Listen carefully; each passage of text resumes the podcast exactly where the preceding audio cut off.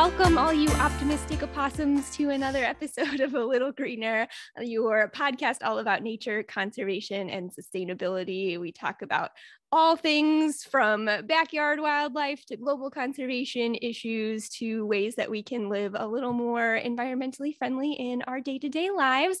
I'm one of your hosts. My name is Sara, and I am here with Casey. Hello, everyone. How are you doing, Casey? Oh, I'm doing okay. Uh, it's I'm ready for fall. We talked about the, the last week. I think the weather sort of like chilled out for a second, but it's back to being kind of hot and humid yeah. where I'm at. So I'm ready. Like pumpkins are around. Like you can start to see the leaves changing just a little and it's still hot. So, yeah. so I'm ready for it to cool off. It's like that here as well. Well, yeah. it is uh, lovely to see your face again, as always. Uh, and listeners, thanks so much for joining us again for another week. If this is your first time joining us for an episode, um, Casey and I are friends. We're, we're former coworkers. We worked in environmental education together. Um, and so we just have a mutual passion and interest for trying to, to live our lives a little greener. And so we're hoping to share that with all of you and build a little community here. So we're happy to have you. Um, at the end of our episodes, we uh, usually try to have a little bit of a call to action, just different ideas for things that you can do that are related to whatever the subject was that we talked about that day. So our last episode, we talked about being a little greener on vacation, which was a terribly timed episode on my part, but but we talked about some things that you could do on all sort of levels of your vacation planning to when you're actually out on the road. And one of the things that we talked about is how to be environmentally friendly in where you're staying. And that can be a challenge for staying at hotels that sometimes feels like a pretty wasteful thing. So we talked about with a lot of things uh, in terms of vacation planning, you just have to do some homework and research your locations, research what they're doing to be environmentally friendly. So that was our challenge was to look up a place that you stay or maybe that you want to stay and see what their sustainability policies are. Casey, did you get this one done? And you know, you had a very a busy week. I know the past week. So did you get to this one or not so much? I did. I uh if Look you listen to- you go. I'm so uh, impressed with you. If you listen to last week's episode, I talked about how when I was a kid, we stayed at a Hilton hotel for a family reunion when I was five, and it was like the fanciest experience I had had up to that point in my short life. And so I decided to look at Hilton's company, and they are a really huge hospitality company that operates worldwide. Uh, so I read there's like basically it's sustainability and social impact report. It's called something different, but a lot of times companies will lump together both sustainability as well as like social responsibility and even diversity and inclusion and things like that. And um, first of all, I will say whoever made this report is a little extra. like all of their graphs were like measured in hotels almost, you know, like like that was if you've ever seen a pictograph with like you know of a happy face representing something or like an four and a half horses or yeah. whatever. Yeah, this was like hmm, oh, two thirds of a hotel means that we are on track to meet our goals or whatever. so it's very like pictograph heavy. And I will say that it was also like they have a lot of targets in place for 2030, which is interesting. It's one of those goals that's like, oh, it's less than 10 years away, but also like you could also like there's a lot of progress they want to be reducing things by like 50% like 50% of their energy um, use 50% of their water use a bunch of their food waste they want to cut down so they seem to have ambitious goals it wasn't super super specific in mm-hmm. how they were tackling them and with a company like that that's so big that has like a diverse portfolio of assets basically. It does seem like it's eh, they did like little profiles on different places. Um, but they talked about adding solar to their grids. It was interesting they're working with Wild, world wildlife foundation so they actually like mapped their hotels against species range on okay. the IUCN red list and um and climate things. A lot of it was like we have identified places which seems fairly easy if you like are into GIS. But I will say the most interesting thing I found in there is that they have a soap recycling program. Mm-hmm. And so th- it's like a pretty robust soap recycling program where if you leave soap in their hotels at your room, we talked about like those little tiny samples of things. They will actually send it to a soap processing center, sanitize it, which seems redundant, but important.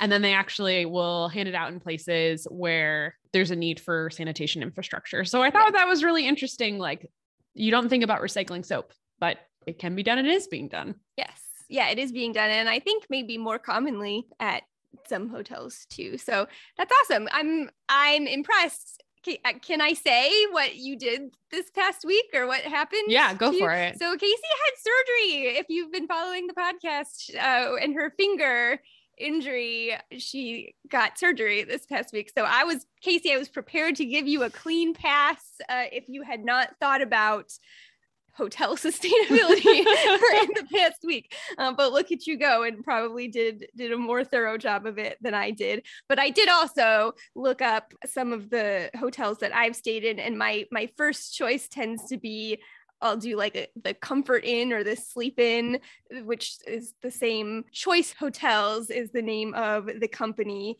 that that has those hotels and some other ones as well and they have this room to be green uh, is what their program is called. And you know there were some things about it that i liked there were some things about it i didn't like. They have a number of like facets that they are focusing on energy conservation water conservation recycling and waste reduction employee engagement which i think is a good piece that gets forgotten about sometimes. And then smart, safe, and sustainable product usage are their sort of categories.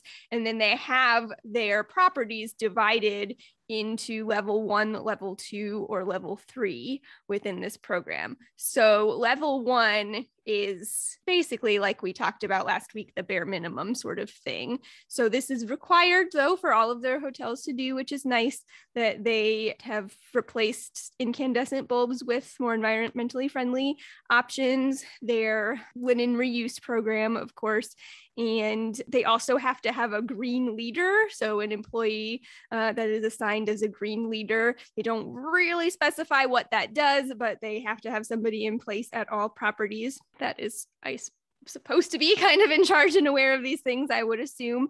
And then they provide a recycling option for guests. And they've so they say that all of their properties, so this is Quality Inn, Comfort Inn, Sleep Inn, Clarion, Mainstay Suites, Suburban Extended Stay, Ascend Hotel Collection, and Cambria hotels and suites. Uh, they've replaced their styrofoam cups and bowls with more sustainable alternatives, which to me, yes, those things should be done pretty much at all properties. So that's their level one. And then they do have sort of, I guess, optional, uh, or uh, hopefully they're pushing properties towards these levels, uh, but a level two and a level three uh, that are starting uh, to go more in depth. So, so things like Energy Star, water and energy consumption, like tracking and managing specifically, like we just talked about having a soap recycling program and things like that fall under their level two. And then for level three, those are things like using renewable energy resources. So looking at solar, wind options, uh, looking at LEED certification, which we talked a little bit about last week. They don't have to be LEED certified, but some in this category are pursuing LEED certification. So doing those larger, more infrastructure changes. So I, I like that. I, I like that they have these different options and talk about what they are. It did say on there that you should be able to see when you look up a property what level they're at. Now, I just looked up one real quick and I, I didn't see it. So I don't know if that's something that they're still working on or if that's something that because I was looking at it on a mobile device, maybe it's not there yet. Uh, if you go online, you can see it. So um, so that's what I discovered. So I am going to keep an eye out for those level one, level two, level threes, see if I can find some level two or level three places to stay. Uh, I was uh, originally going to do some compare and contrast with some other hotels, but that's where I'm at so far. Uh, great job on doing your uh, assignment. You too. We're, yeah, we're, we're supporting. If you guys did your assignment too, let us know. We want to congratulate you on that. I feel like for some of these things, I, I'm a little cynical when it comes to company goals. Yeah. because a, like uh, Coca-Cola is a really good example of someone who's like constantly being like in 15 years everything's going to be different and if you like look back in the next 5 years they just move the goalposts right. like, like a little further. I w- would love to see more p- people be like you know what? In the next 5 years yeah. I'm going to do this this and this. It's easier to follow up on. And there's certain things that like there's no reason to wait. Right. Like a certain amount tr- transitioning your energy source to like solar power that's that's maybe a longer term sort of situation right there's things that's going to take time and money and budgeting and planning and, right. and all of that but but there's a certain amount of like food waste practices, yeah. um, single use plastics, that there's no reason to take 10 years. Yeah. Like set a goal to cut it by 30% in the next five years and then cut it an additional you know there's i'd like to see those shorter more aggressive timelines because i and, think that allows them to get away with things. Yeah well and that's what's good about what you did to casey in terms of looking up the actual report. I didn't look up the actual sustainability reports but that's also a good thing that you can do to keep an eye, eye on companies for sure is to make sure that that's not what they're doing uh, they're just kind of saying all of these things because that they think that's what people want to hear and then not following up with it. So, yeah, being able to find the actual sustainability report and seeing what they're saying is important too. Uh, one thing I did, uh, one other thing I did want to just give credit to Choice Hotels for real fast was they did also talk about their headquarters. Uh, that their their headquarters facility is actually a platinum LEED certified building, which we talked about last week is can be a, a there are some really good standards there for achieving that highest level of LEED certification. So good on them. Good for, job. For yeah. Doing that. It's nice to see finding those LEED certified actual hotels to stay in is still going to be pretty rare these days. So, but it's nice to see that they've at least done it at the very top. So awesome. Sara, you had something to share with us oh, about yeah. a prize, right? Yeah, I did come across some environmental news today, and we've talked before on this podcast about the importance of holding on to hope and finding optimism in what can sometimes seem like a very dreary environmental outlook that we're living in. And so, one of the things that I saw today was about the Earthshot Prize, which you may or may not be familiar with. It is one of Prince William's projects i think it's obviously involves a lot of other uh, people but it's something that he kind of uh, heads up and so i saw they put an announcement out today that they named their finalists for the Earthshot Prize. And so, just a real quick background this is you can just go to earthshotprize.org and look this up. But uh, the name Earthshot comes from uh, JFK's moonshot, the kind of you know that kind of brought everybody together to to put man on the moon. Basically, we love so, a moonshot metaphor. so that's where Earthshot comes from, and so they are basically awarding people who are making huge efforts to protect the planet and they have it divided up into categories so they have three finalists in each of these categories so there's a category for protect and restore nature, clean our air, revive our oceans, build a waste free world, and fix our climate. Those are the target areas that they've talked about. And I've I haven't read through all of the finalists yet, but I've just read through a couple and there are some really cool ones. Some of them are groups. One of them is a 14-year-old girl from India who developed like a solar powered ironing machine now that she wants to produce more at large and try to help cut down on.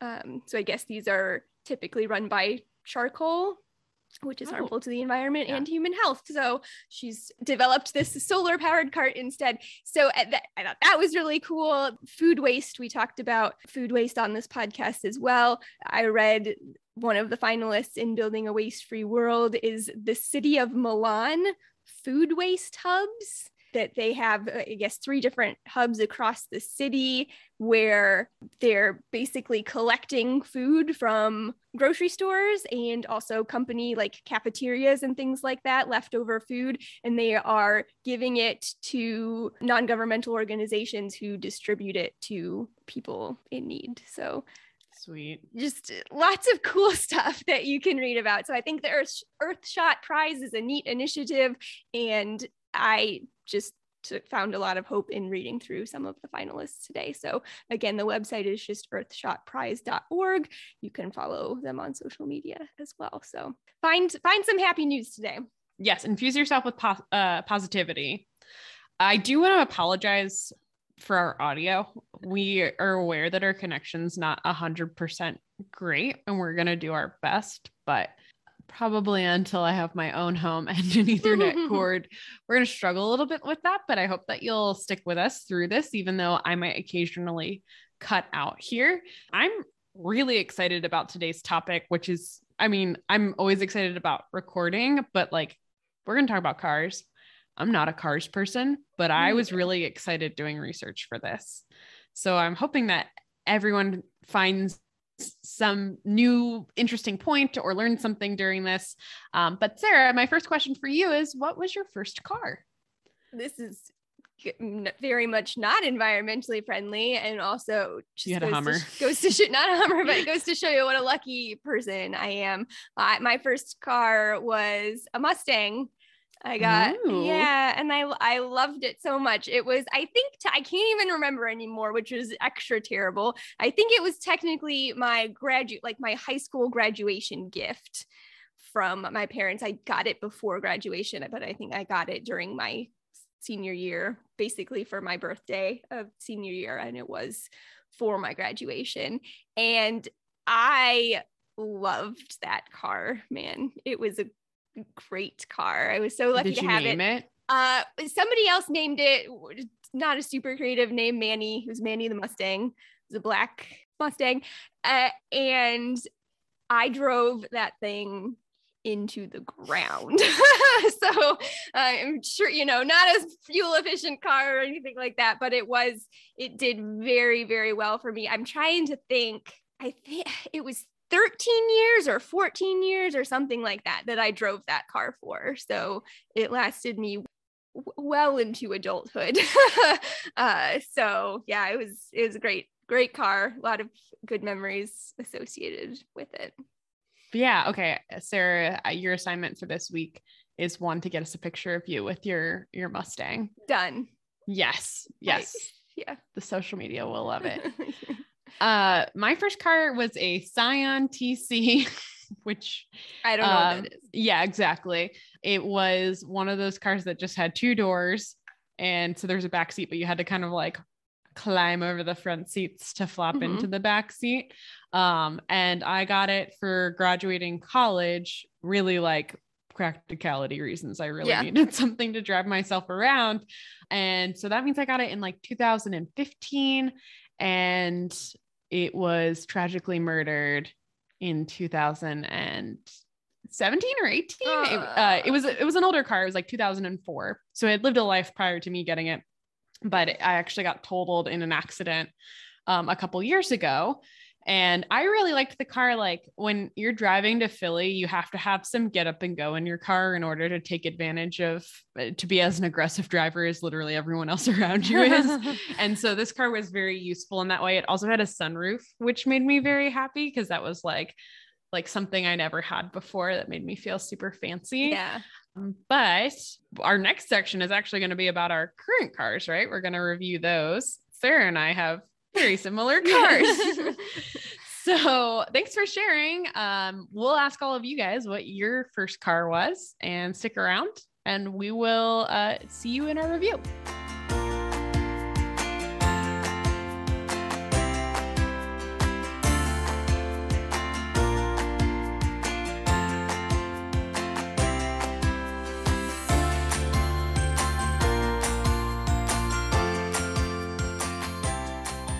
Welcome back, everybody. We'll get started with our review for today. Casey, so are we going to just sort of joint review this then?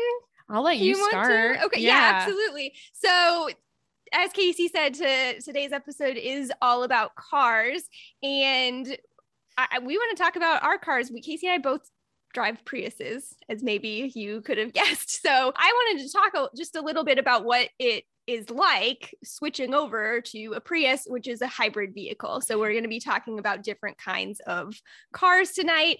And so, the Prius is your sort of standard hybrid vehicle.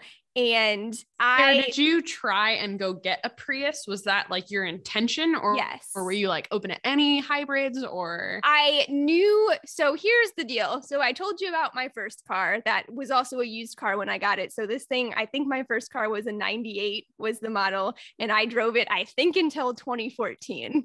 So that car got the life got, uh, yeah, used yeah. up out of it. And then I bought my next vehicle. I had thought about getting a hybrid at that time but I wasn't able to find something that was in my price range that was I knew I was going to get a used one that that like the ones that I would have been able to afford already seemed older to me than I would want them to be.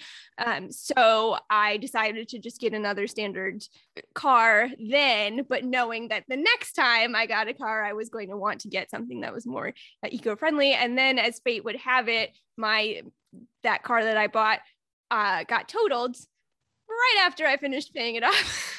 which was kind of terrible. Uh, but then, yes, so I had, I had sort of made the commitment mentally already that even though it was way sooner than anticipated, that I was going to go for a hybrid. And so I did some research into it. And my mom had already, she was driving a Prius at the time. That was a change that she had specifically made in in order to be more environmentally friendly, which was amazing uh, of her.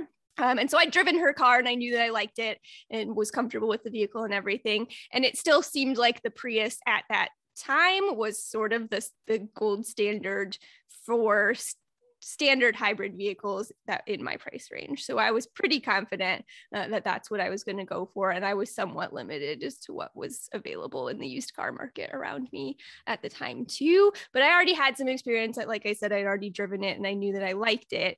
Um, and I think one of the things, at least for me, that I'd heard about driving a hybrid car before getting it was, you know, people talking about how though they're so much less powerful and you know joking about not being able to accelerate to get on the interstate or, or, whatever. And i don't know if when the prius first came out if something like that was more of an issue. What i can say from switching over is for me there was no difference.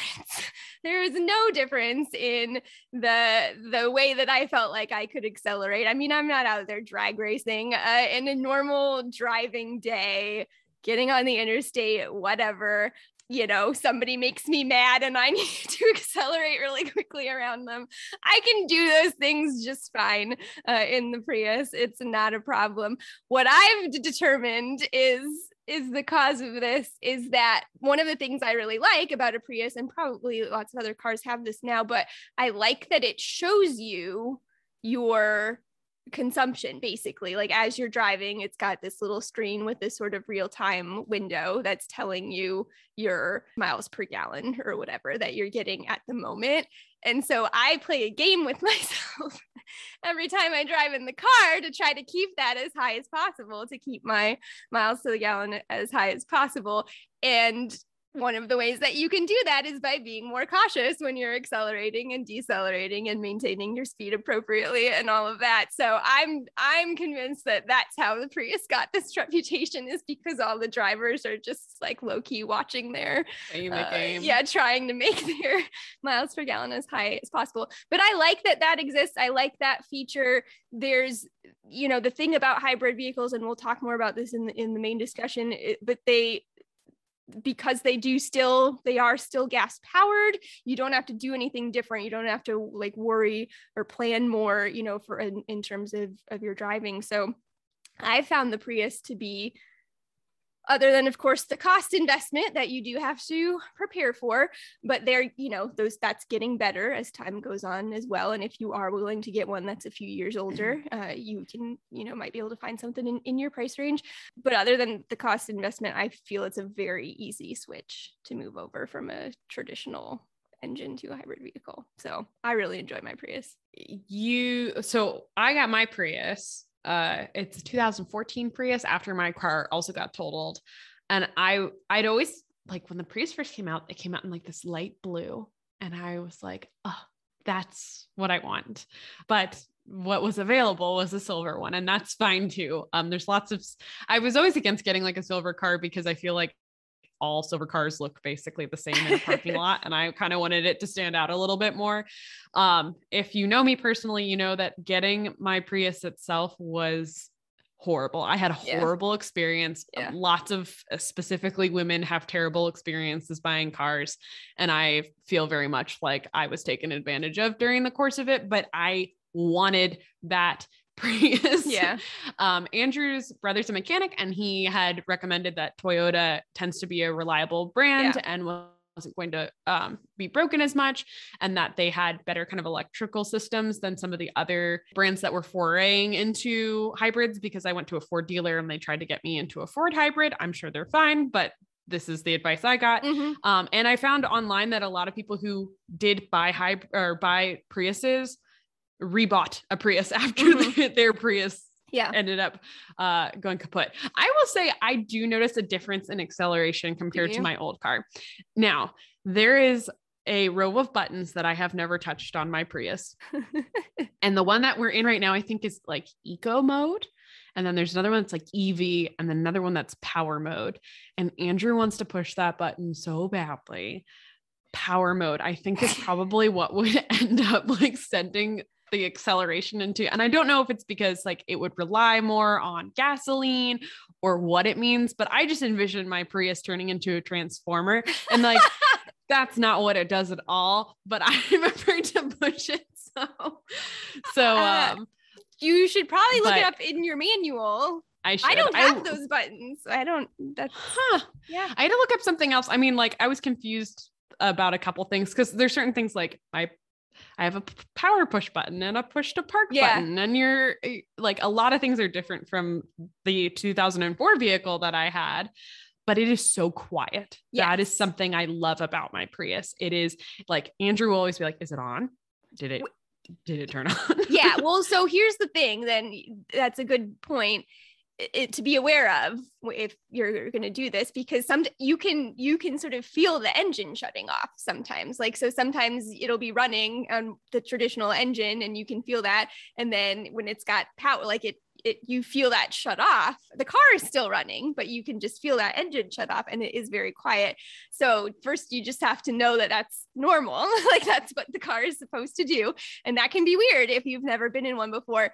And it is nice how quiet it is I forget to turn it yes, off sometimes. It has happened to me because you push. it yells button. at you. Yes, it does yell at you once you get out of the car. But uh, but yeah, because you push the button to park and then you push the button to turn it off. And because it's so quiet, I have multiple times gotten out of the car and been very confused as to why it started yelling at me because, because I left it on. And also, I have had this before too, where, like, especially in parking lots, if I'm driving through a parking lot, I think that people don't notice that you're behind them because the car is so quiet. So, like, oh, yes, people yes, walking down the that. middle of the lane, and you're like, gosh, people get out of the way. And then I'm like, oh, they can't, they don't know there's a car behind them.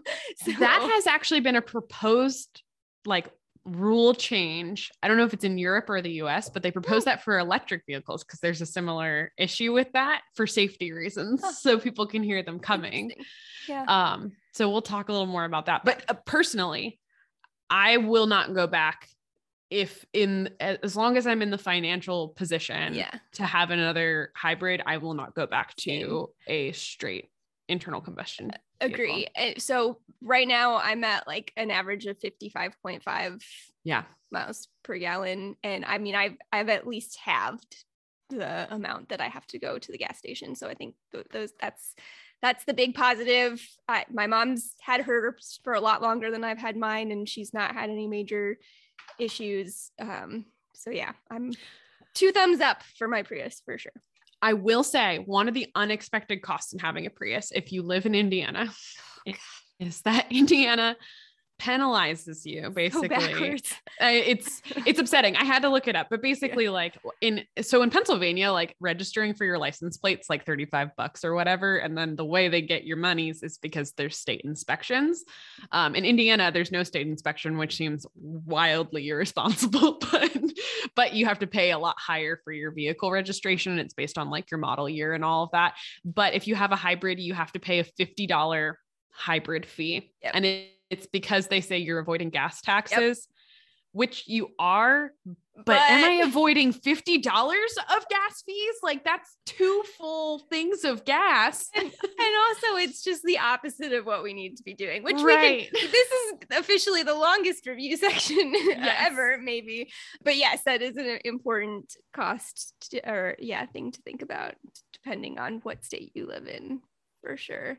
But Casey, shall we shall we call that the review? And let's and call it the review. we'll talk more about this in our main discussion. The whole experience. Everybody, yeah, thanks for listening.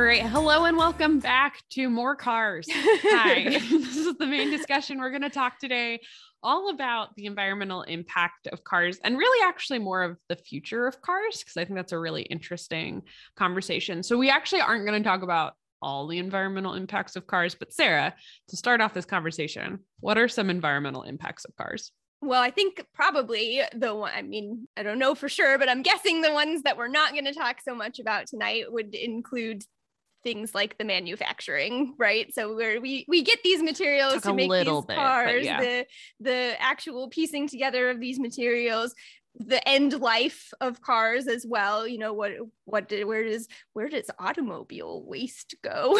Where where do our where do our poor cars that were totaled where do all those parts wind up? Uh, so things like that. But then the big thing and the reason that we got our hybrid cars and, and all of that is of course the fossil fuel consumption. So like we've talked about with many things before the, these cars you burn fossil fuels. That's what you do to make them run. The burning of fossil fuels, of course, re- uh, releasing those greenhouse gases into the environment. So they have uh, an impact on climate change. They have an impact on human health in terms of air quality and pollution and that sort of thing as well. Yeah. Some other things that we've talked about actually in the past driving our cars impacts wildlife habitats. Mm-hmm. So uh, you can look at our episode called Wildlife and Roads, which I really loved that episode. So if you're looking for another good one, that's a good one to think about. Um, our driving's impact on wildlife. There's also runoff from like our tires degrading and things like that. That's another thing we're not really going to cover today, but we are basically going to talk about cars and climate change. And so uh, the vast majority of cars on the road have an internal combustion engine. Um, so they rely on fossil fuels, like Sara said, and by relying on fossil fuels, emit uh, emissions into the atmosphere, lots of greenhouse gases. Emissions from tailpipes were first identified as a source of air pollution contributing to smog over Los Angeles in the 1950s. But the passage of the Clean Air Act in 1970 gave basically the government leeway to be able to regulate what's actually coming out of your tailpipe. So nowadays, we're mostly having carbon dioxide come out of our tailpipe, but also we have nitrous oxide, and there are some hydrofluorocarbons coming out um, via like your air conditioner and things like that as well. Okay. Um, the Clean Air Act required a 90% reduction in certain emissions by 1975. So, like, uh, we were really impacting air quality back then, even more than we were now. And there's kind of two standards that we often talk about. We're talking about fuel emissions, but also fuel efficiency standards are another way that the government has really regulated how efficient our cars are and and how much we're polluting per mile. And one thing I found interesting in researching this is that fuel efficiency standards did not come about because of the environment. It came about because in 1973 there was an oil embargo where we weren't able to get enough oil for the country. And if people lived during that, you know, there was like crazy inflation and like people lining up the gas stations couldn't get enough mm-hmm. fuel. And that really crippled our economy. So it was actually a way of promoting national security by increasing our fuel efficiency so that we could go further on less oil. Interesting. And so that's, I think, a component we often don't talk about when we talk about climate change is that our dependency on fossil fuel is also a national security issue. Like when we have things like hurricanes or we have issues with other countries and we're not able to get in our supply of fossil fuels, it impacts our economy. And if we were able to do that without those things like solar and wind, yeah. nobody's going to shut them off. So yeah. that's a way for us to have energy independence as a country. And that's something that has impacted actually our uh, efficiency standards, which I thought was really interesting. Yeah. I'm just really liking looking at this too and going back to what we talked about in our opener with the hotel companies and having standards. So we have this Clean Air Act in 1970 they have a five year commitment yeah. for a 90% reduction in certain emissions. That's what I'm talking about. we need to, yeah. See, we need to see some more of that happen. well, and it's treating it like it's an emergency. Like yeah. it's treating it saying people are dying. So clean up your act and it's possible and you're mm-hmm. going to do it. And over time, the auto industry has sometimes worked against, but also worked with the government on setting what realistic fuel standards are. So fuel efficiency standards, I think, went up again in 2007 and actually like are progressively getting tighter up until I think 2025. So one of the reasons I was interested in cars for this is one of the common metrics that we hear about measuring something's impact on climate change is this thing is the equivalent of taking yeah. this many vehicles off the road. Um, and I'm, I, it led me to ask like, how many vehicles are on the road, and actually like, how much does it matter compared to what our, our emissions are? So, um, in 2019, the Bureau of Travel Statistics said that there were about 276 million registered vehicles on the road in the US.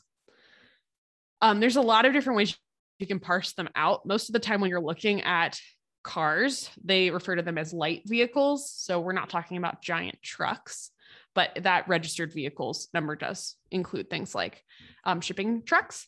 Each of those cars averages about 4.6 metric tons of carbon dioxide per year. So when you're driving your vehicle, 4.6 metric tons of CO2 per okay. year. And depending on the gas that you have, like if you use diesel, you have better fuel efficiency, but there's more emissions. And then if you have an ethanol mix, which is like we've been hearing things about biofuels for a very long time yes. with like corn and things like that, that has worse fuel efficiency. So you don't go as far, but it has lower emissions per gallon. Yeah. that makes my brain hurt just a little bit. And I yeah. I'm interested in this. So I, I'm gonna have to dig a little deeper myself, I think. But I because I've heard this before, you know, because right. some people will come out against, oh, well, it's all of these big trucks that are, you know, these diesel fuels, and you see like the smoke billowing out, you know, from the, the tailpipe and all that. And these are, are, the people that are terrible for the environment. But I have heard then people come back and say, no, diesel is actually better for the environment. So yeah. I guess it depends.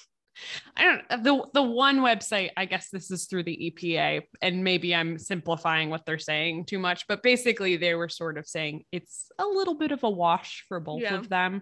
Um, once you actually look at how far the vehicle travels versus how much emissions comes out the tailpipe. interesting. Um, but hopefully all of these things become obsolete. Yes. Um, but to give you an idea, 29% of our greenhouse gas emissions here in the US comes from transportation, and 58% of that 29% comes from light duty vehicles, AKA cars.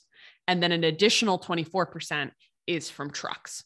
So, in the last episode, we talked a little bit how when you fly on a plane, your per person greenhouse gas emissions are way higher than a car, mm-hmm. but we use way more cars than right. we use planes. So, there is significant room for improvement when it comes to to vehicles and how they emit. So, not all cars now available are internal combustion engine cars. So, um, those are ones that would be solely powered by gasoline, um, reliant on that particular engine.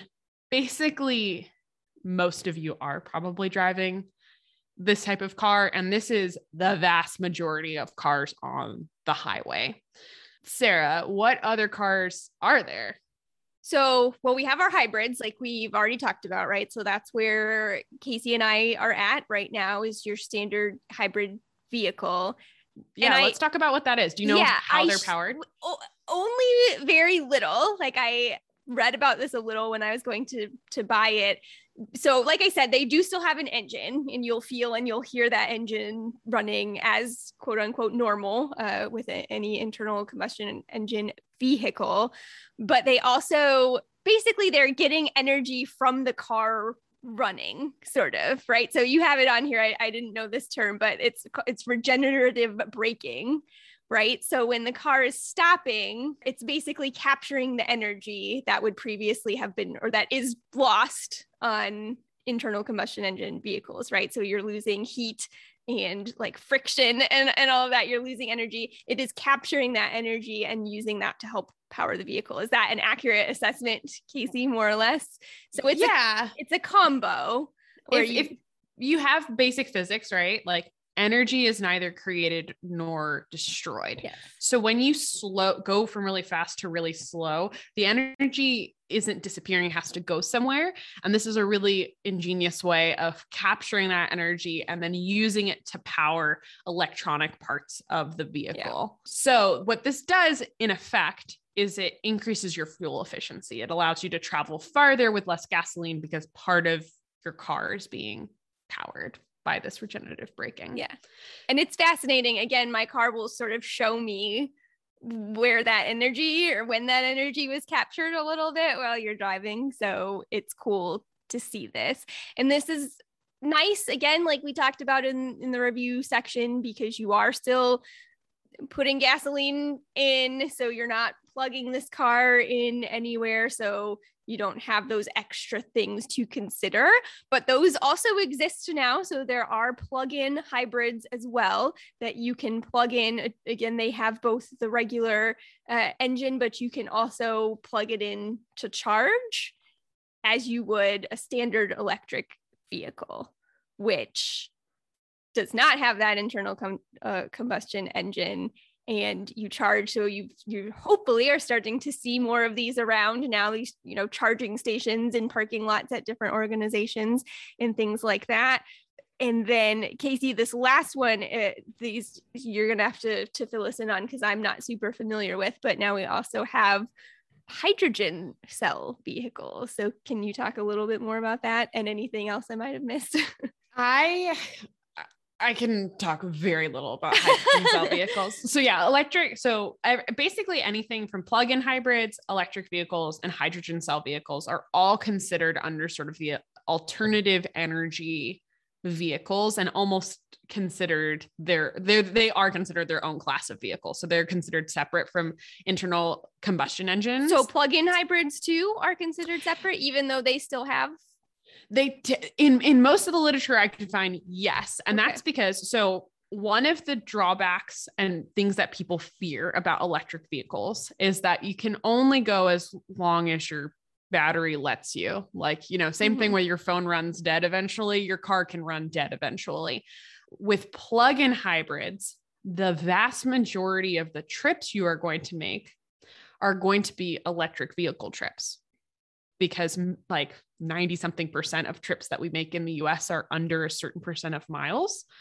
And so if you're plugging in your plug-in hybrid every night like you normally would, you're almost never going to use very much gas at all. The gas just kicks in once you've exceeded the amount of energy you have in the electric okay okay. yeah vehicle so they are typically like right um, they are typically kind of considered within that electric vehicle class there's some consideration like i talked about earlier how we got taxed for having mm-hmm. hybrids mm-hmm. like those are the question marks people have about like well how do you consider plugins different or what's exactly going on here. But the vast majority of trips you're making, if you're using it correctly, now you could use a plug-in hybrid like an internal combustion. Well, I shouldn't say that. You could use it like a regular hybrid because it also has that regenerative braking. So you can still get about the same fuel efficiency as a hybrid, or you can get way better if you're actually plugging it in frequently, but you wouldn't have to plug it in. And that would defeat the purpose, but basically yeah. you don't have to. Gotcha. Electric vehicles, no internal combustion engine whatsoever, super quiet, no tailpipe emissions. Um, yeah, which is super exciting. Hydrogen cell vehicles, I don't know that much about. like they're sort of always thrown in there, but I don't know how many are actually out on the road. Yeah. But they have a hydrogen fuel cell that uh, powers them, and their only emissions are warm air and water vapor. Sara's brain, yeah. I mean, hydrogen energy is a thing that I need to learn more about yeah, generally, same. not just for cars. So that's that's still a mystery box to me. But yeah, can you imagine if that's the only thing that comes out of your car? But also, electric vehicles, it's zero, like it's nothing. So, electric vehicles are extremely exciting to me. Uh, when I, a lot of times when you're doing research, I have to like make this kind of like, well, what's the bright side of everything? Because bad things are happening. But really, like the way that the industry is going, is extremely exciting. Electric vehicles are getting better and better. They're becoming more and more accessible, and they are increasingly looking like the only future that's going to be available for folks. So, pros of electric vehicles environmentally, way better. And that's because you are not using fossil fuels within that internal combustion engine. Now, there's, of course, some drawbacks to that because of how you might actually power them. So, Sara, why might we still have carbon emissions with an electric vehicle? Oh, just in terms of like the production. Not just the production, but if you plug it in your wall and mm. you get your power oh, yeah, coal, of course. yeah, yeah, yeah. However, you're powering your home is then how you're powering your car, basically. Exactly. Now, uh, as one article pointed out, the way that your regular car gets powered will never change. The fuel that makes your electric car run absolutely can change over the life of the vehicle. So if you are living in a place that's mostly dominated by fossil fuels, but in the next five years get solar and wind and other renewable energy, all of a sudden the uh, environmental cost of your car goes way, way, way, way down. Yeah. So th- there, those are what we call upstream emissions that we still have to account for, but it's still more efficient generally than having an internal combustion engine they are cheaper to fuel because it's way cheaper to plug them in. And in most houses, you wouldn't have to have a different outlet, but it would still take a long time to charge. So sometimes you have to invest in like a special type of outlet to increase the amount of power going to your car over a shorter amount of time. And there's okay, this is the part that I didn't know, but like sold me if I wasn't already sold. Way less maintenance on electric cars. And that's because think of all of the fuel lines and the oil changes you have mm. to do they don't exist. The internal combustion engine isn't there anymore. So yeah. they're like, yeah, your general maintenance is going to be like wiper blades and tires. All right, I'm there. I'm yeah, ready. Right? I'm ready. Think of how much less complicated that would be than like how expensive it is to replace so many parts of our current cars. So like that to me was like, oh, I would have almost expected it to be opposite not right. knowing anything about it. Right. But no, it's going to be uh, way cheaper to fix our cars and way easier. And the maintenance is going to be way less. Yeah. Amazing. I, I think that's awesome. I, for me, the, I mean, the big thing still just feels like the infrastructure, right? We are right. so set up for fossil fuels. I mean, think about how many gas stations you probably drive by, you know, on your way to work or whatever and now granted if you you know have an electric vehicle you I, I don't know. I don't know how long they run or how often you need to charge, but I'm thinking, okay, so I could get to work and back, and my workplace does have charging stations, which is nice. But you know, what about when I'm driving across the country because I'm afraid of flying? you know, that so that feels like the holdup to me is, you know, if I start to get low on gas, you know, in my hybrid vehicle, I know that I'm going to have a place to pull over and get gas. That's my fear. Like, that's the anxiety that I have when I think of electric vehicles, which I'm guessing is what most people have as well, is just where if I'm taking a trip, how do I know when and where I'm going to be able to charge this thing? So, getting the infrastructure available, it feels like the hardest thing to me. A hundred percent, you have hit on what seems to be the key anxiety with electric vehicles. When they were first, there's a a documentary on, on Amazon I would really like to watch that I just didn't have time to called Who Killed the Electric Car. Electric cars were actually first launched in the 1990s. It wasn't Elon Musk who invented the electric car, but they were pretty quickly killed. I'm guessing it was the fossil fuel industry that killed them. they that would, would be my They would be my number one suspect. Yes, the prime suspect number one. They're very good at killing lots of things. but yes, like that, and especially at that time, really like the range of the vehicle was very, very short, maybe like 20 to 30 miles. As battery life, like really battery storage is going to be an extremely essential part of our future. Um, think about solar panels and things like that. Alternative means of energy need some sort of storage unit because we won't be able to, like, when the sun goes down at night, you have to have enough storage versus like, I burn coal all day, all night. Like, you can continue to do that. This is this is a something that's going to impact us a lot.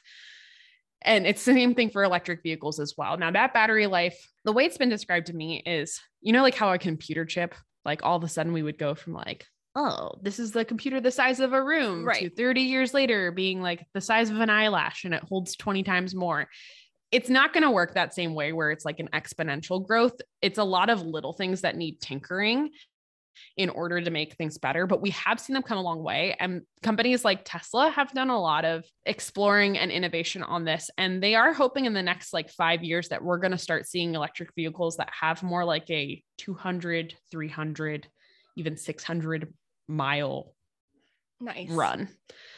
But like you said, like we have gas stations everywhere. Where are we going to plug these guys in?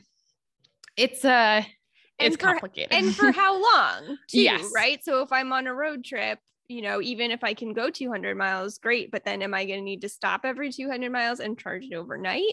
Right. It seems like um, when you have like special adapters, if you can draw a certain amount of energy, and ideally these charging stations would obviously have like the max amount of energy, like it would more take like two to three hours to fully charge your car battery, according to some of the websites that I looked at. But eh, this is one of those things where electric vehicles will most likely be adopted first on the coasts and in cities because we're going to be taking much shorter trips and we will have much more infrastructure that allows us to like you know you have charging stations in your city versus like one charging station in your county but your county is half the size of Nevada like that's not going to be as useful to you there's also some some people will tell you that electric vehicles aren't that great. They have their own emissions, which they do. A huge part of the carbon impact of the car actually has to do with manufacturing the battery. And 50% of the carbon emissions are generally associated with that that battery. It depends on where the battery was manufactured. In the US, our carbon emissions on the battery can be anywhere from like 50 to 80% less than a battery that was manufactured in Asia, which is where most of the batteries are being manufactured.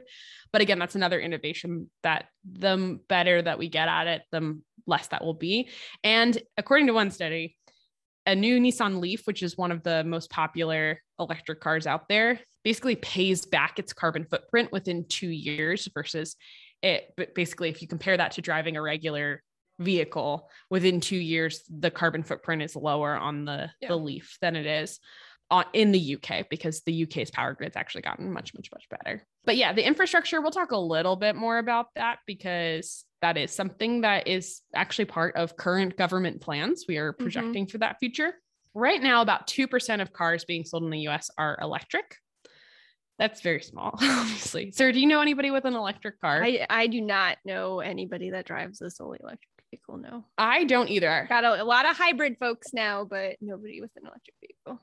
I was just talking to my dad with the small business that we have, we have purchased vehicles. They've mostly been in like, crap, the last vehicle broke. Now we have to get a new yeah. one immediately. And so we really haven't had a chance to like really shop around and plan. And with a lot of the supply chain issues, you're like, I need one. And they're like, cool, you can have this particular one in six months. So you don't have as much flexibility, but there's a lot more makes and models of electric cars coming out. And we're hoping that the next vehicle that we can actually plan out would be uh, like an electric pickup truck. Mm-hmm. Super, super exciting. And the US is way behind. In Europe, about 10% of cars um, being sold today are electric. And in China, about 5.7% of cars are electric. So we got some catching up to do. We do. Now, part of that, I mean, like think about Europe. That is a much more congested area. It is easier to have infrastructure that um, supports cars that don't have to go quite as mm-hmm. far. Um, places like the American West, we probably won't see electric vehicle adoption in the same way until those batteries get way, way better, just yeah. because it, it takes so much longer. Uh, so, looking at things, most predictions say that electric vehicles are inevitably the future. Um, and part of that is because government mandate is going to make it so that that's what happens.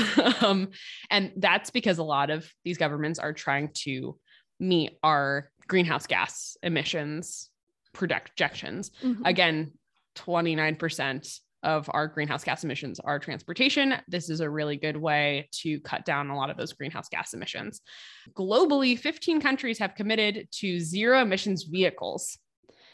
And like it ranges across a couple. So some of them are like by 2050, which again is one of those like standards that's 30 years away that yeah. it seems like almost not a goal. It seems like a, yeah, we bet that that's all that's going to be available but that they're telegraphing this is a good sign to companies that this is a viable market for them to go into. These countries include China, Japan, the UK, South Korea, Iceland, Denmark, Sweden, Norway, and in Norway, like most of the vehicles now are um, electric. Slovenia, Germany, France, the Netherlands, Spain, Portugal, Canada, 12 US states, Sri Lanka, Cabo Verde, and Costa Rica. Uh, one of the most notable commitments here in the US is the governor of California, Gavin Newsom, will ban new sales of new gas powered cars in California by 2035. It won't be illegal to own a car that's gas powered, and it won't be illegal to sell your old one. But if you're selling a new vehicle, you have to. And that is going to reduce the state's greenhouse gas emissions by 35% and reduce the smog causing pollutants by 80%. So that's a pretty amazing. yeah, it's a yeah. really great way for us to to go. Sorry. No, I was just going to say it and it might feel sort of aggressive to some people and listening you might feel like like man like that's but i almost feel like you know going back to what we talked about with the the, the clean air act like it, it almost feels like that's just the push we need to get there. It's like we we have yeah. this stuff now and it feels hard like it feels hard to me. I'm like, really? Like no, no yes, but uh, that's just because that's what we've been used to our whole lives, yes. right? And, you know, I mean, there was a time when gas powered vehicles would have been unfathomable to people. And now we're like, electric vehicles, like it just doesn't feel like it should work. And so we do just kind of, I feel like, need that push to get there and and so i'm glad to see it starting to happen because i i would yeah i anticipate that this this is where we're going and so let's just let's just do it. Like let's just make the jump and make some progress here. So uh, as much as even like me hearing it it makes me nervous. I'm also like yeah like let's let's do it. It's going to happen so let's just do it. Yeah, I mean, I think things to keep in mind is one, gas is already very much subsidized in the US. So, like, we have created the future that we exist or created the present we exist in currently in not a like non-artificial way. This isn't just like hell the market's worked out. Like again, I'm pretty sure the fossil fuel industry killed the electric car the first time. Like there is lobbying has put us where we're at right now. And what these states are doing is they're saying we know this is the future. We know this is how we're going to commit to a better climate future. But it also, I think, acknowledges that we, need to have a certain capacity of our our citizenry using yeah. electric vehicles to justify the amount of infrastructure needed to put in place. Like think if you're just voluntarily taking a electric vehicle, if you only have 5% of the population being uh, on electric vehicles, they inherently are not going to have charging stations everywhere because it doesn't make sense to invest taxpayer exactly. dollars yeah into the infrastructure to support them. And then you're going to have lots of people complaining like why why would i pay for an electric vehicle thing? Well now if we all need them then we're all paying for electric vehicles. And we're not paying for gas. Don't forget that. We're not paying right. for gas anymore which is so exciting. And like gas another thing that's completely out of our control about how much it costs like mm. it's hard to budget for because some days it's cheap some days it's not. Um so this is important. President biden would also like uh, his target's a little bit less aggressive. He would like 50% of new vehicles in the US to be electric vehicles by 2030. That's still a pretty good goal. Yeah. Congress, they have introduced in the Senate the Zero Emissions Vehicle Act of 2020. And that bill would require 50% of all new passenger vehicles sold by 2025 to be zero emissions vehicles. And I think that includes the plug in hybrids. And then this requirement would ramp up 5% each year to 100% of new vehicles by 2035. So it's actually more ambitious than the California goal. Yeah. Wow. So they're trying to come at it from a lot of different ways. Yeah. I think that's amazing. I was not familiar with all of this potential future legislation. So that's exciting to hear about. It's coming quick. Some car companies have also committed to only producing electric vehicles by a certain amount, a lot more like European car companies, because so much of Europe has committed to that. They're basically going to be making electric vehicles in all makes and models. So don't envision yourself married to a Prius and all of us will be like all driving. all driving the same. Yeah, this is not this dystopian future. We could we'll probably have the same number of different types of, you know, colors and and yeah. shapes and sizes and functions. And I can't wait. I can't wait to see what yeah. the new ones are. Which actually that is is the thought that I had, which is sort of random where but when you you mentioned the thinking that the plug-in hybrids were included under this legislature eh, do you know of any like I, I can't even bring to mind a plug-in hybrid. I didn't know they existed That's before okay. researching okay. this episode. Yeah.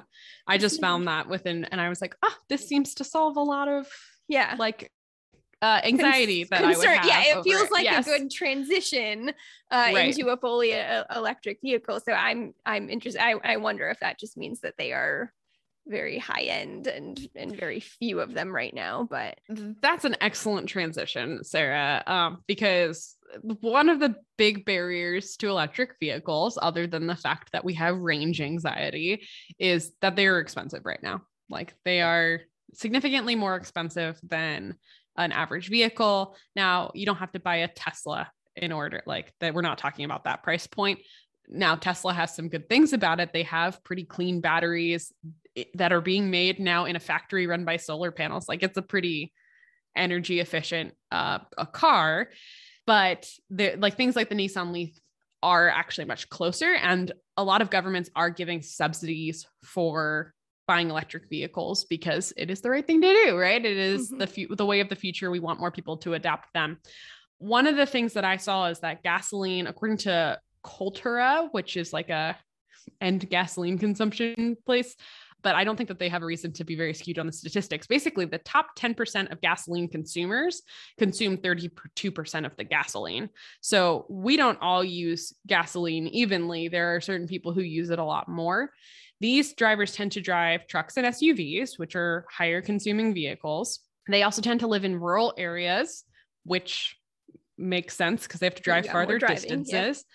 Yeah. They also tend to be lower income and spend up to 8% of their income on gas. Mm. That's crazy to me. So, current fat, flat fee incentives mostly help affluent consumers. So, if you're like someone who has enough money for a new car in the first place, and then you get the five to seven thousand dollars as a tax rebate or something like that, it it will help you buy a new electric vehicle, but the average consumer is not necessarily trying to buy a new vehicle in the first place. And so electric vehicles right now are really sort of just available to people who can afford a certain level of car.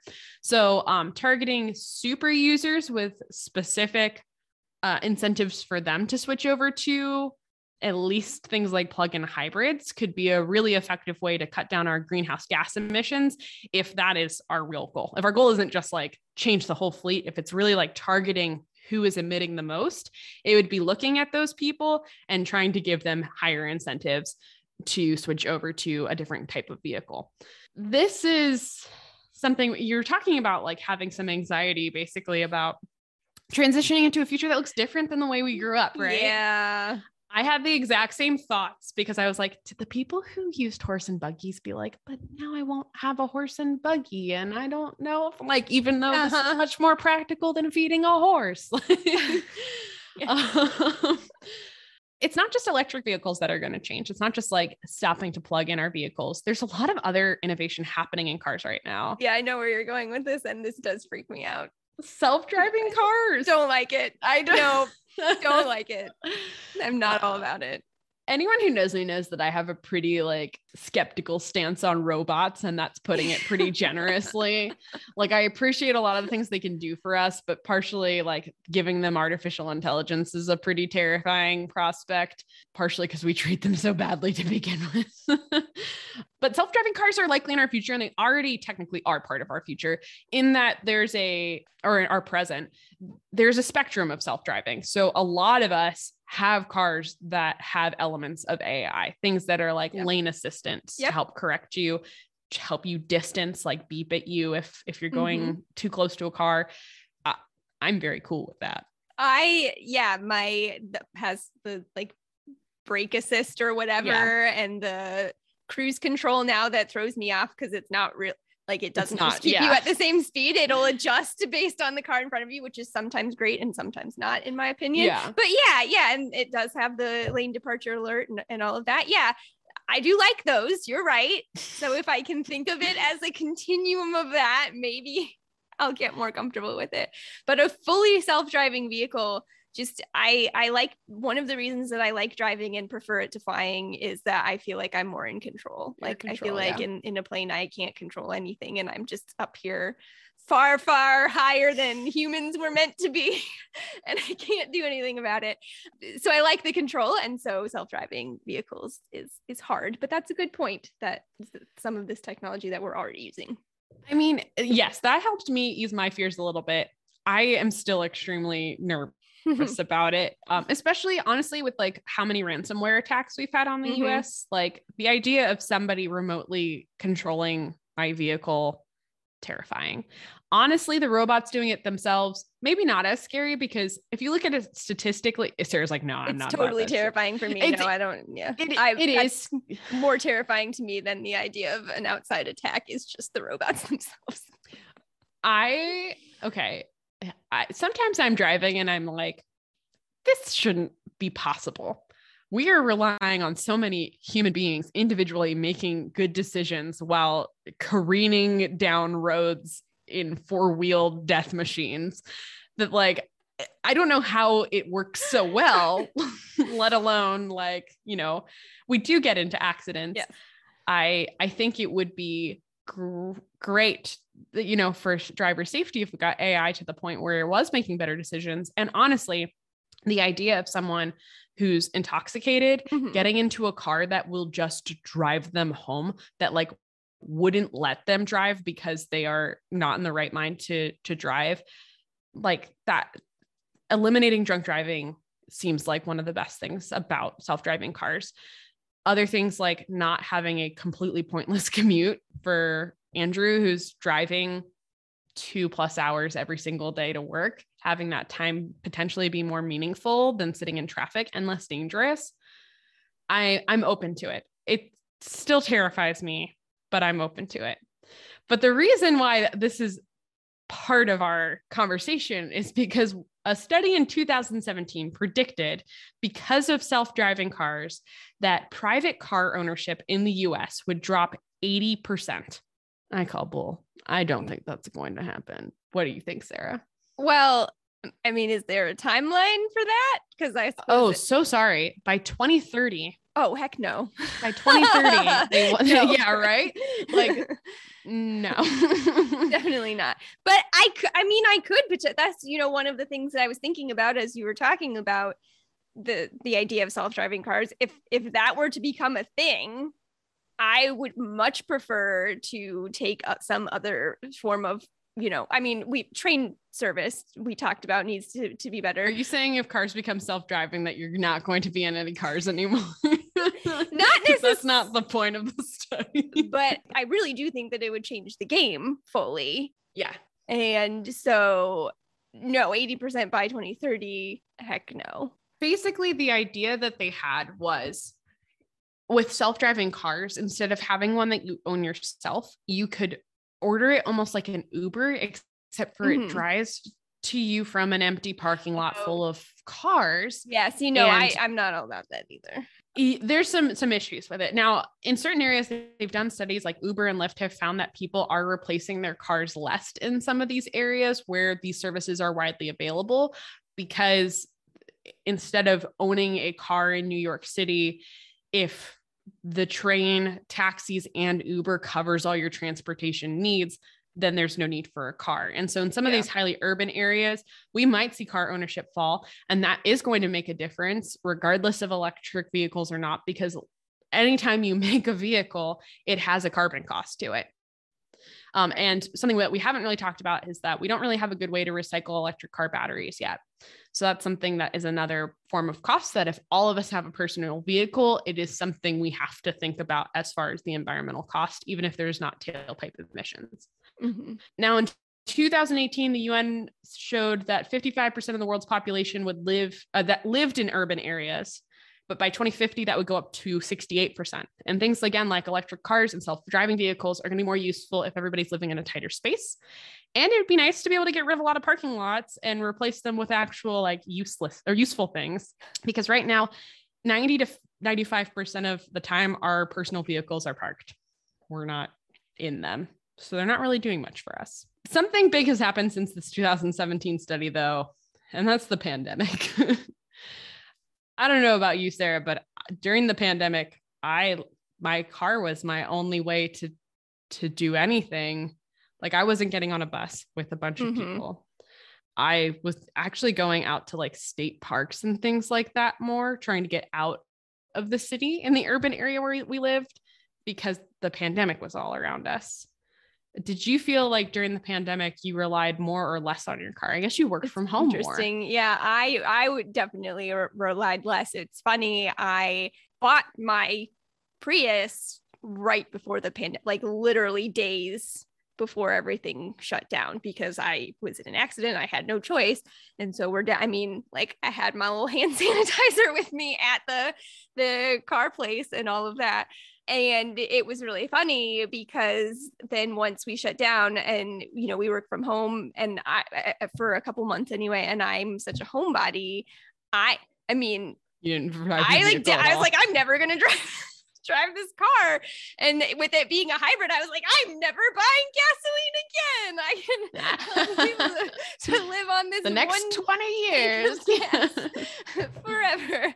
Um, no, so I, yeah, I mean, really, there there was one point where I just took my dog out for a drive because I was like, I just could this battery die if I just leave it sitting here in in my car and it doesn't ever get driven? So I'm definitely one that relied less on it. So that that's interesting to me that for some people it became more of a thing. Well, there were less cars on the road too. It was yeah. a very strange mentally like time, obviously, yeah. but um, but as far as cars go, there was a study published in Nature that showed even though people under often underestimate how much it costs to own a car. Like if you're like, well, I pay this much a, a year, you probably are underestimating that cost by up to 58% because people don't think about things like oil changes and general repair and maintenance and actually the amount of gas that they huh. they buy and things like that. So people often underestimate. And so some scientists were framing it like why do people make this irrational decision to have their personal vehicles? And I feel like the person who wrote this 2017 study being like, people don't need cars.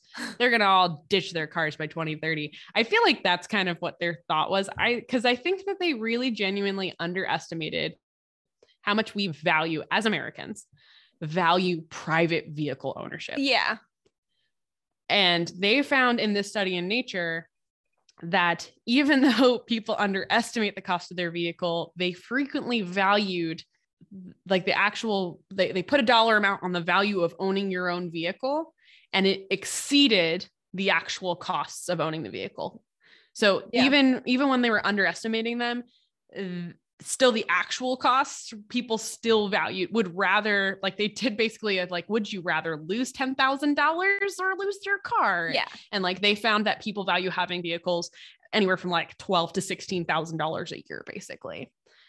And it's the choice to drive whenever you want. Yeah i 100% believe that regardless of you know the the change for me during the pan- pandemic was the opposite but yeah generally speaking i because even you know when i was in the accident and i had that week or whatever probably wasn't even a week uh, that I had to go. I probably just had a couple of days that I had to go without a car, and I before I got a rental car or whatever. But yeah, it's it feels paralyzing. You know, yeah. if you don't live in a very very walkable area, you know, it it feels paralyzing to to not have a vehicle. So I believe that for sure and they found that in the study that this the the value people put on personal ownership did increase significantly during the pandemic they found people who live in urban areas or people who both relied on their car and other forms of transportation so like if you had a car but you also used the subway you'd be more willing to give up your car yeah. which makes, makes a sense. lot of yeah lot of sense. Um, I think it's also a good time to like call into our privilege of the fact that we do have personal vehicles mm-hmm. and not having reliable transportation is an extremely real barrier to being able to have your own job and be able to afford to live in particular places and and so we really can't discount people's emotional attachment to their vehicles and how any changes that we make to this is going to be a cultural shift that is going to have an emotional impact on people. And we should be able to speak to that with some sort of empathy yeah. when we're making these changes which are very real and very necessary. Um, again we didn't get to a point like it is not necessarily commonplace everywhere else for every individual person to own a their own personal vehicle um, we came to this point we need to maybe get away from it but it, it's going to be a process and uh, and it's going to be one that impacts our environment but also our society. Yeah absolutely. I think this was fascinating casey and Did you I'm, learn things? I learned things. I want an electric vehicle uh, but not for many years until you know I want to get all the worth that I can get out of my current vehicle. But yeah, this did it. It did get me excited. It it it's just it's going to be the Jetsons. We're going to have our lots of different types of electric vehicles. Less flying. Probably going to have self-driving vehicles though and then we'll have our in-home recycling systems and yes the, the, the future is coming i love it. Well stick around guys. We're gonna talk about what you can do today to uh, reduce your emissions in your car.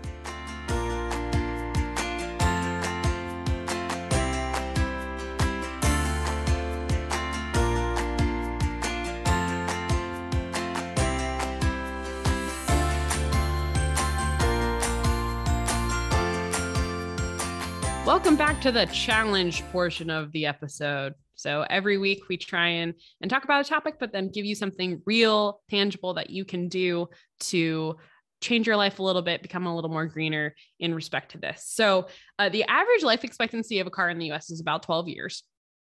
Um, we are not telling you to ditch your car today and go buy an electric vehicle.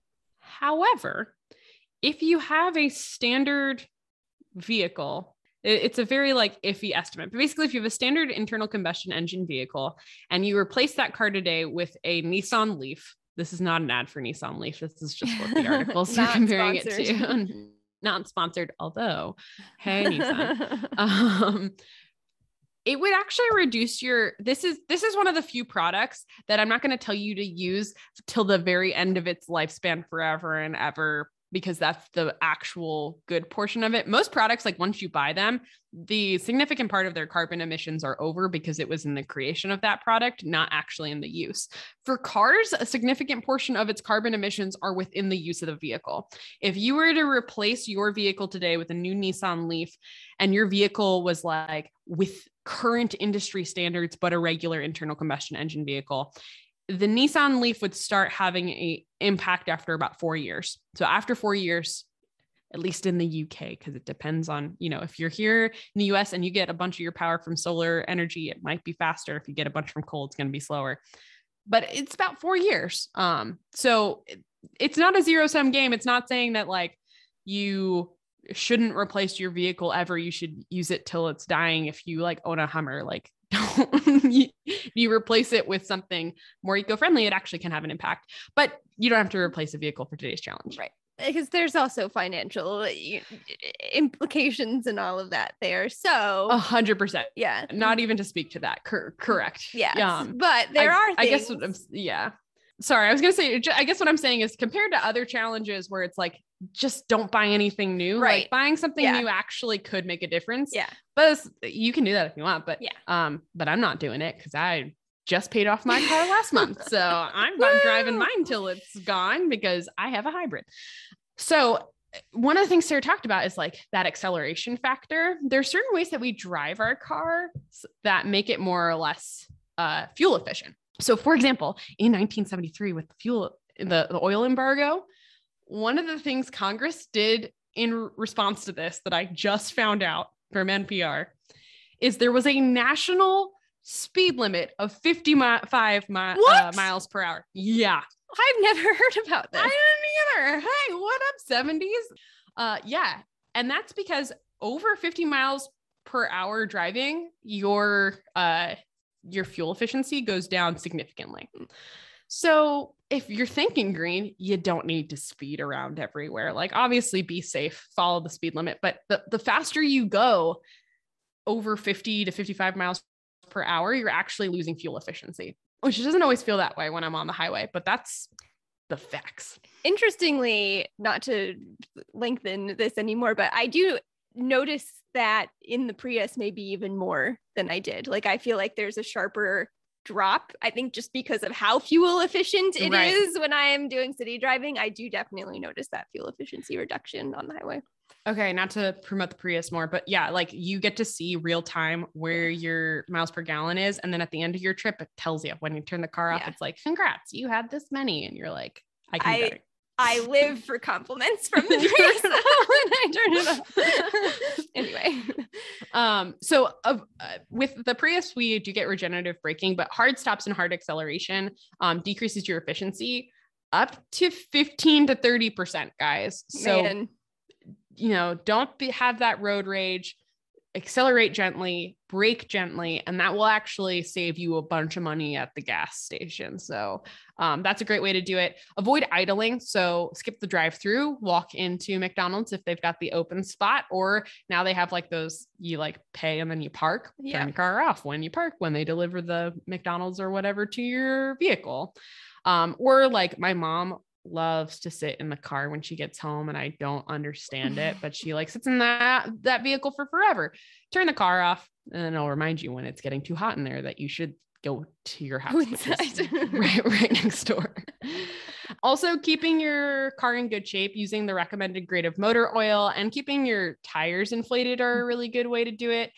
Uh, if you have like, if you're someone who likes camping and you put stuff on top of your car, like one of those hard turtle shells, that decreases your fuel efficiency a lot, but because of all the drag, they now have things that strap onto the back of your car. So try that instead. Uh, that reduces your fuel efficiency by like one to two percent versus like twenty five percent wow. for the the top hard turtle. Yeah, so it's like I a know. significant difference.